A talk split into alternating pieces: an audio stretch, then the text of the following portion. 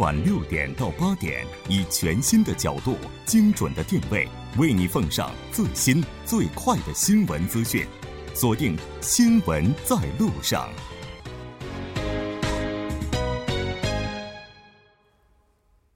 好的，欢迎回来，了解最新热点焦点。锁定调频一零点三，新闻在路上。广告过后马上回来。代沟这个词儿，你明白什么意思吗？啊，代沟多少多少啊多少都会有一点点。说实话，我跟我爸有代沟，就是我爸比我年轻。然后我爸爸可能就是会，就是避免有代沟，他会去学习一些时尚的东西。哦，真的啊、两代人，两个视角，两代座谈会。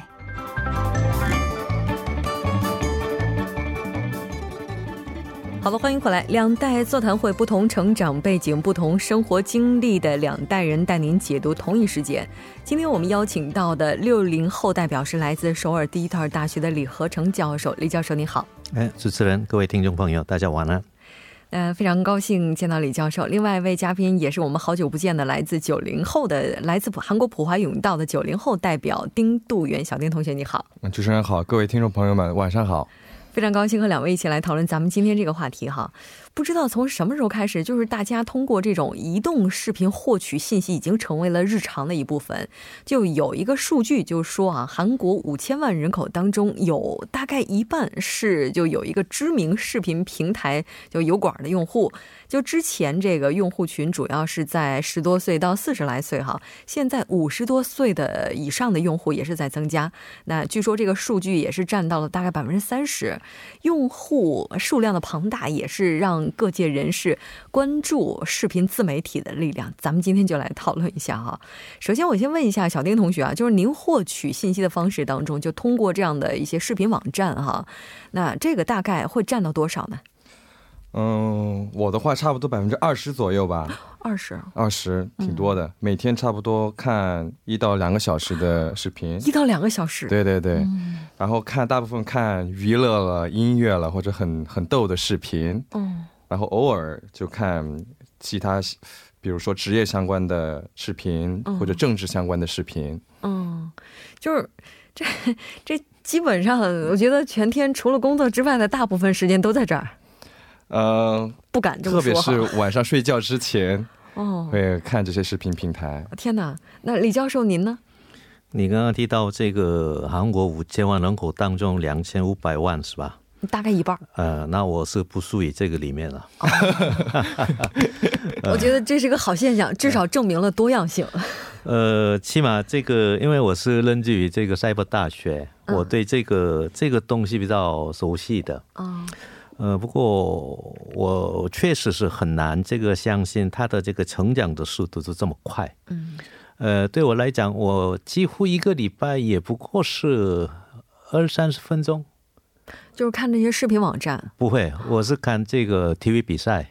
啊，就通过这个视频网站看一些体育比赛。嗯、呃因为我在电视上看到的，如果体育台也是要放很多不同种类的那个项目。嗯，不过我要看的是，比如说网球。嗯，我就是指定看这个网球赛的话，它会列出来很多最近这个世界各地这个呃正在进行的比赛的。啊、呃，我只要看那个，所以我不会一个礼拜不会超过一两个小时。我觉得年轻人是这样的，就是说现在好无聊啊，就拿出来手机刷一刷视频网站。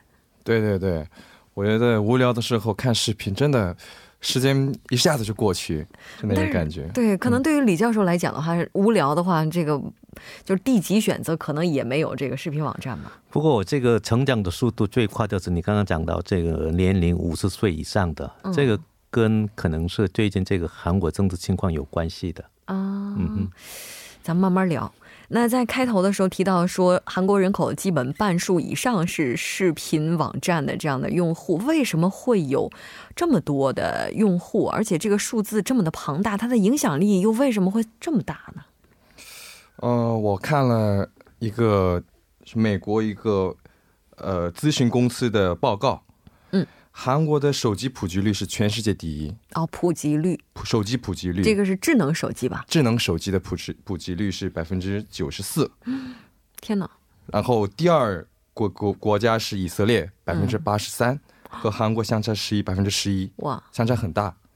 还有韩国的网络普及率也是全世界第一，嗯，百分之九十六，嗯，所以我们从小就生活在这样的这样的环境，我们相互上传视频，相互看这些视频，嗯，所以我们也是经常也是不自觉的、情不自禁的去看这样的视频。嗯，呃就是在这个环境当中长大的，所以我们就觉得看视频是非常理所当然的。对对对，不过我是觉得，因为最近很多这个环境因素的关系哈，嗯个人的时间比较多了。嗯，比如说我们过去的话，呃，你一开始上班，嗯，很少讲到你几点下班，嗯，呃没有下班时间。哦，韩国的工作环境是这样。现在开始有了自那己的现在不时间了。一样啊！现在如果是六点到了六点，嗯你的上司还在，你可以随时离开。当然，这个不可能是所有的这个公司了，嗯但是很多公司有这样的现象了。是，所以你个你个人自由活动的空间时间比较多，嗯，呃，所以可能。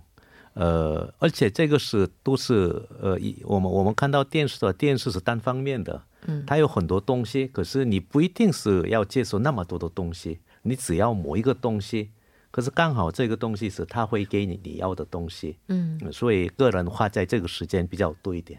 嗯，这个确实是你像之前这个丁同学的话，就在公司里的话，就我据我所知，咱们公司这加班应该是还是比较常见的事儿吧。对，现在就很明显的觉得加班是不是会少了一些？公司文化开始出现变化。对，确实，因为韩国不是有这五十二小时的政策嘛，那以后确实加班，呃，变变少了，政策推动了视频网站的发展。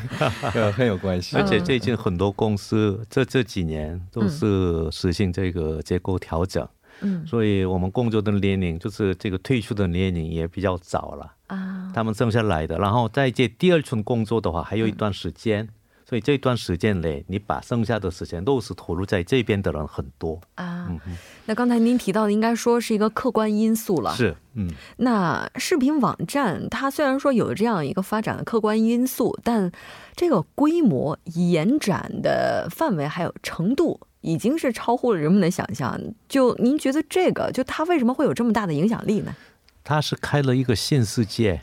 哦，呃，如果是我，我想，我觉得这个也是一个尺度，就是这个社会、这个国家对个人言论自由的一个尺度。嗯。你你不需要花了很多钱，嗯，你可以你自己做一个节目，嗯。你看看这个最近韩国有几个这个这个公务员出来的，或者是正在这个调查当中的一个一个检查这个搜寻员，他在自己开了这个、这个频道，就是自己当博主，揭发过去他工作里面的某一些这个政府。机关里面的一些东西。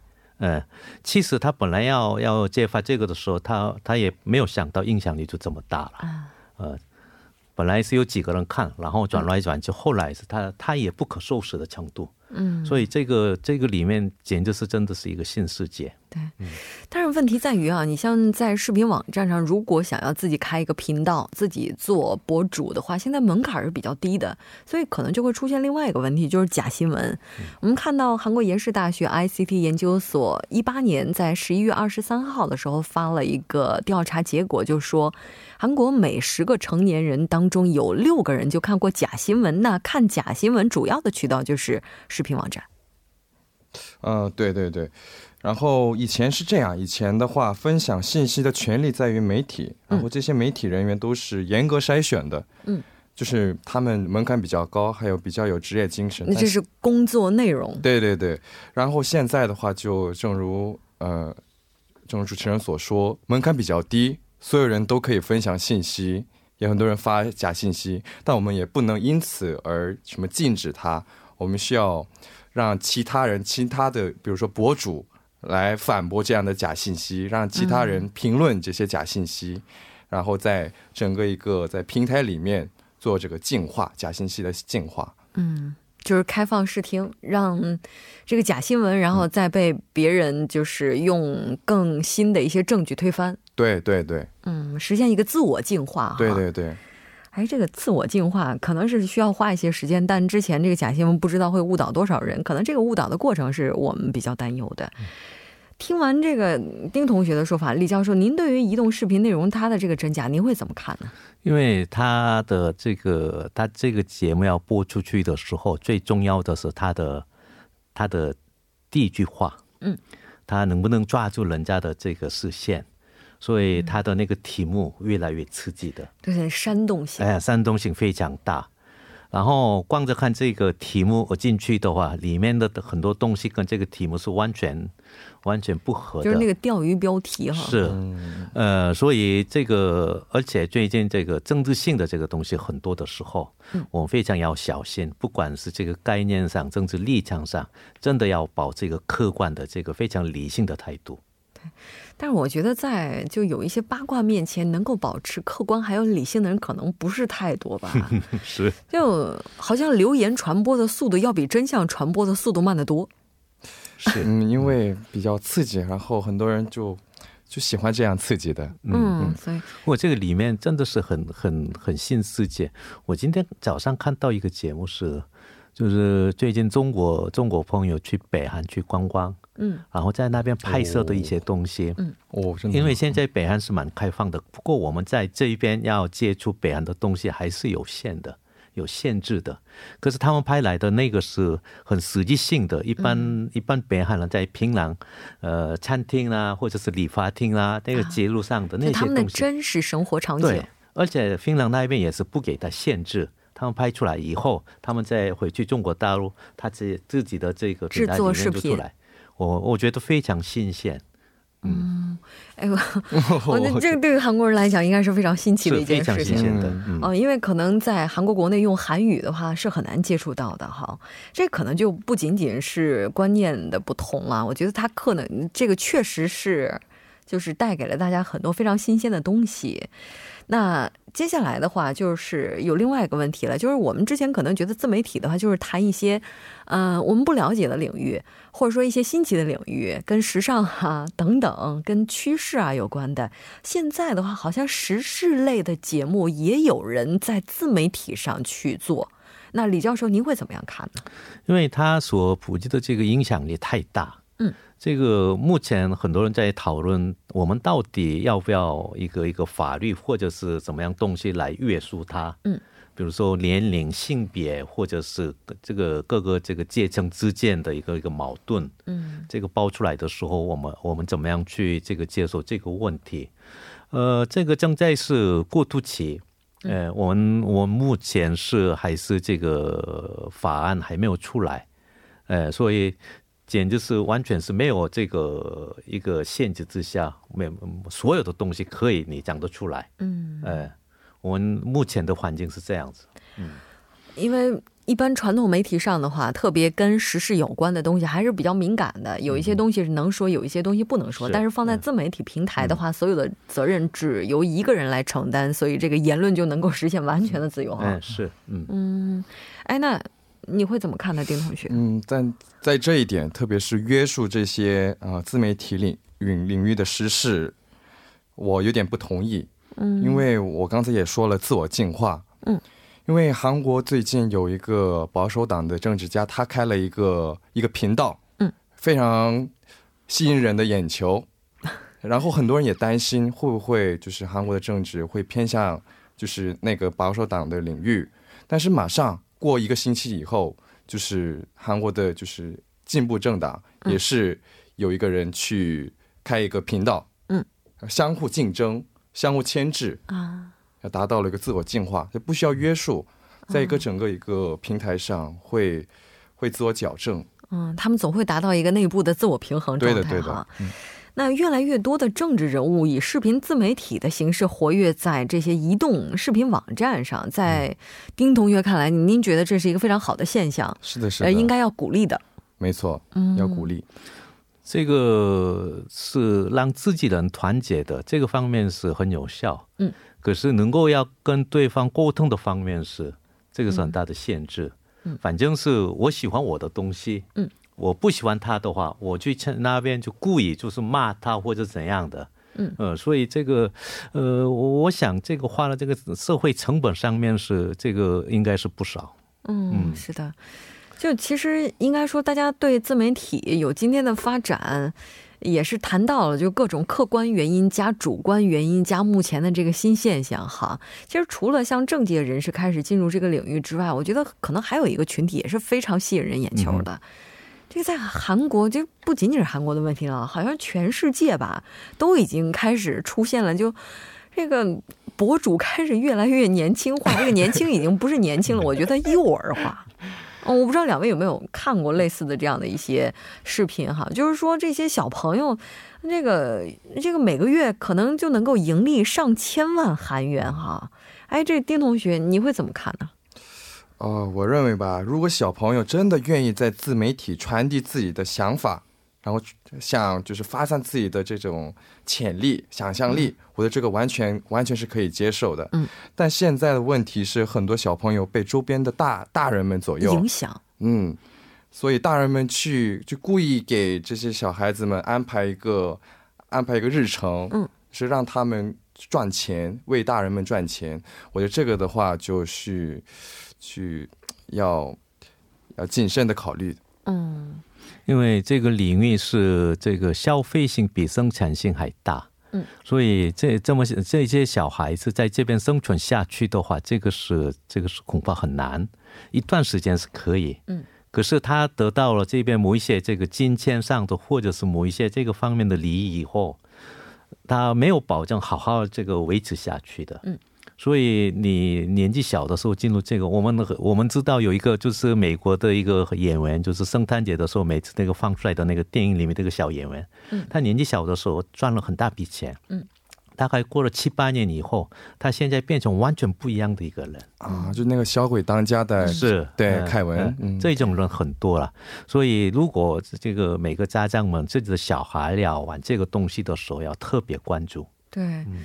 这个有的时候就看着一些小孩子，特别是就是就画着一些成人的妆，然后就刷眼睫毛，还在这儿说那个 这睫毛刷的怎么样？就就就作为一个成年人哈，就看着还是挺痛心的，很担很担心的。嗯，就觉得可能不是他这个年龄要做的事情。嗯，而且对于小孩子来讲，就是说，嗯，他在一定的时间段内啊，接受了很多人的关注，就当这些关注有一天不在的时候。就这些关注有一天离开他的时候，这个心理适应能力，别说孩子了，连成年人可能都很难去适应。是，所以这个这个领域的话，我觉得就存在一些争议，而且现在大家对他进行去讨论，虽然是开始讨论，但我觉得好像大家对他的认识是不是还是不是足够？但我是相信这个市场会有做出选择，对，做出选择，有这样的需求就会。出现相关的心理咨询公司啊，去专门辅导他们啊。那我问一下，如果未来您要是有孩子，然后他就很有表现的欲望，希望通过镜头被更多的人认识、了解、关注，你会支持吗？啊，如果他喜欢的话，我会全力支持。喜欢的话，喜欢。如果他自己有想法、有有信心。我会全力支持。嗯，但是你有没有想过，就是有一天，当这些关注、当这些注视全部离开他的时候，这个心理适应期他又该如何去调整呢？那我的话，我会到时候安抚他，哦，安慰他。这是年轻人的想法，现在已经有了很多的改变了。呃，因为这个，我们这个过去的这个经验来讲，我们这个一辈子很长的一段时间，我们总是要往这个这个方面去考虑的话，嗯，呃，太年纪太小的小孩要进入这个领域，我们特别还是要小心一点。嗯，呃，先给他一个呃充分的这个沟通。嗯，然后这个外面的诱惑太大了。嗯，因为你你不是生产一样东西。很容易看得到它是怎么样，就是卖出去，你得到了多少钱？这个领域是完全看不到的东西。你就是拍了一样东西出去了以后，那个钱是怎么进来的？你根本想不到。嗯，所以你必须要了解这个整体环境的话，这个还是要比较小心，小心为好。对，虽然我们说人的一生很长，我们做很多的尝试是值得被鼓励的，但是对于孩子来讲，在未成年时期这个影响阶段。嗯，可能会给他带来一生的影响。这个，如果他真的是对这个领域感兴趣，如果父母也真的支持的话，还是希望能够给予他们更多的关注吧。这样的话，才能够保护他们不被伤害。毕竟是未成年人哈。那今天咱们这节目进行的时间也差不多了，不知道两位在咱们今天这个话题上还有什么想要谈的呢？这个年长者对这种超越时空的这个东西，嗯，一方面是很害怕，一方面是真的很、很奇妙。嗯，所以我们总是这个碰到这个东西的时候，我们只有奉出奉献四个字：静观其变。静观其变，这应该说上一代人还是比较保守一些的。是就是我们面对这样一个新事物的时候，虽然觉得它很新奇，但还是会保持一定的距离，先看一看它到底 到底是怎么样的一个。因为它有两面的东西，对，不不只是有好面的，因为另外一个方面是我们不可想象得到这些东西的。嗯，是的。那您呢？那我想说，我也想说一个四字成语：顺其自然。这是一个时代的潮流，无法挡住，我们无法约束它，就要那就是要让它浮在水面上，让它在一个公开的平台上去自我进化、自我竞争、牵制，然后自我解决。嗯。两位的话，今天是提前商量好的吗？都用四字成语来收尾，静观其变，然后是顺其自然。哎，我觉得这可能就是面对视频这种媒体很多人的大体上的两种态度哈。但是不管怎么样，希望看客们，我们是清醒着的，是因为只有当我们清醒着，无论他是这个。顺其自然也好，还是我们要静观其变也好，都能够在最短的时间之内做出相对比较理性的一个判断哈。当然，我们在说这里也是提醒收音机前希望要进入这个领域的朋友，那也要想清楚这个这个领域它是会自我进化的，我们也许也会受到一定的伤害，当然我们也会得到关注。再次感谢两位嘉宾做客直播间，给我们带来今天的这期讨论。我们下期再见，再会，再见。接下来关注一下这一时段的路况、交通以及天气信息。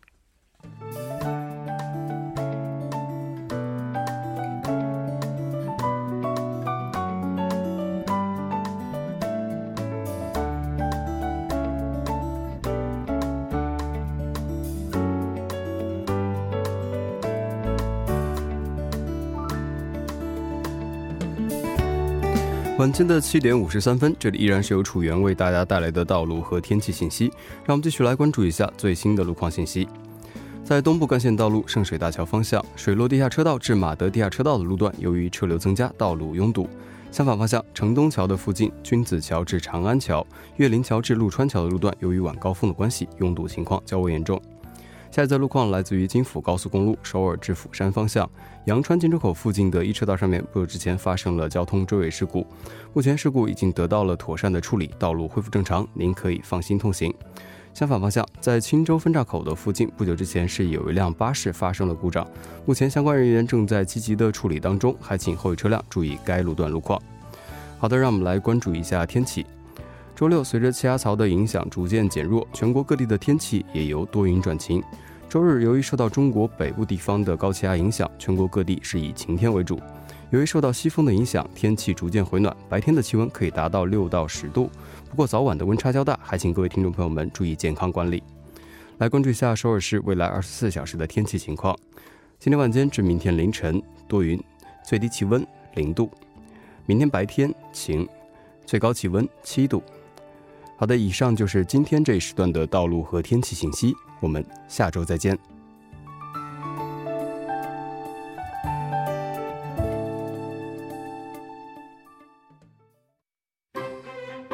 新闻中有你有我，我们一直在路上。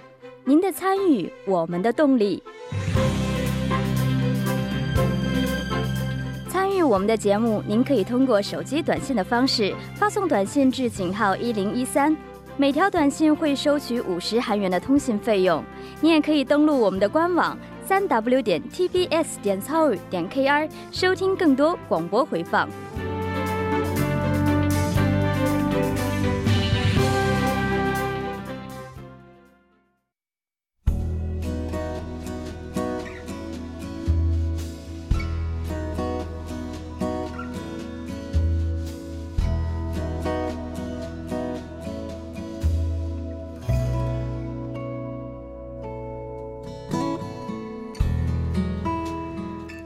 好的，到这里我们今天的节目呢，马上就要接近尾声了。那刚才我们的气象播报员也提到了，经历了一周的降温，在这个周末的时候，气温将会迎来回升。对于计划出行的朋友来讲，应该说是一个好的消息了。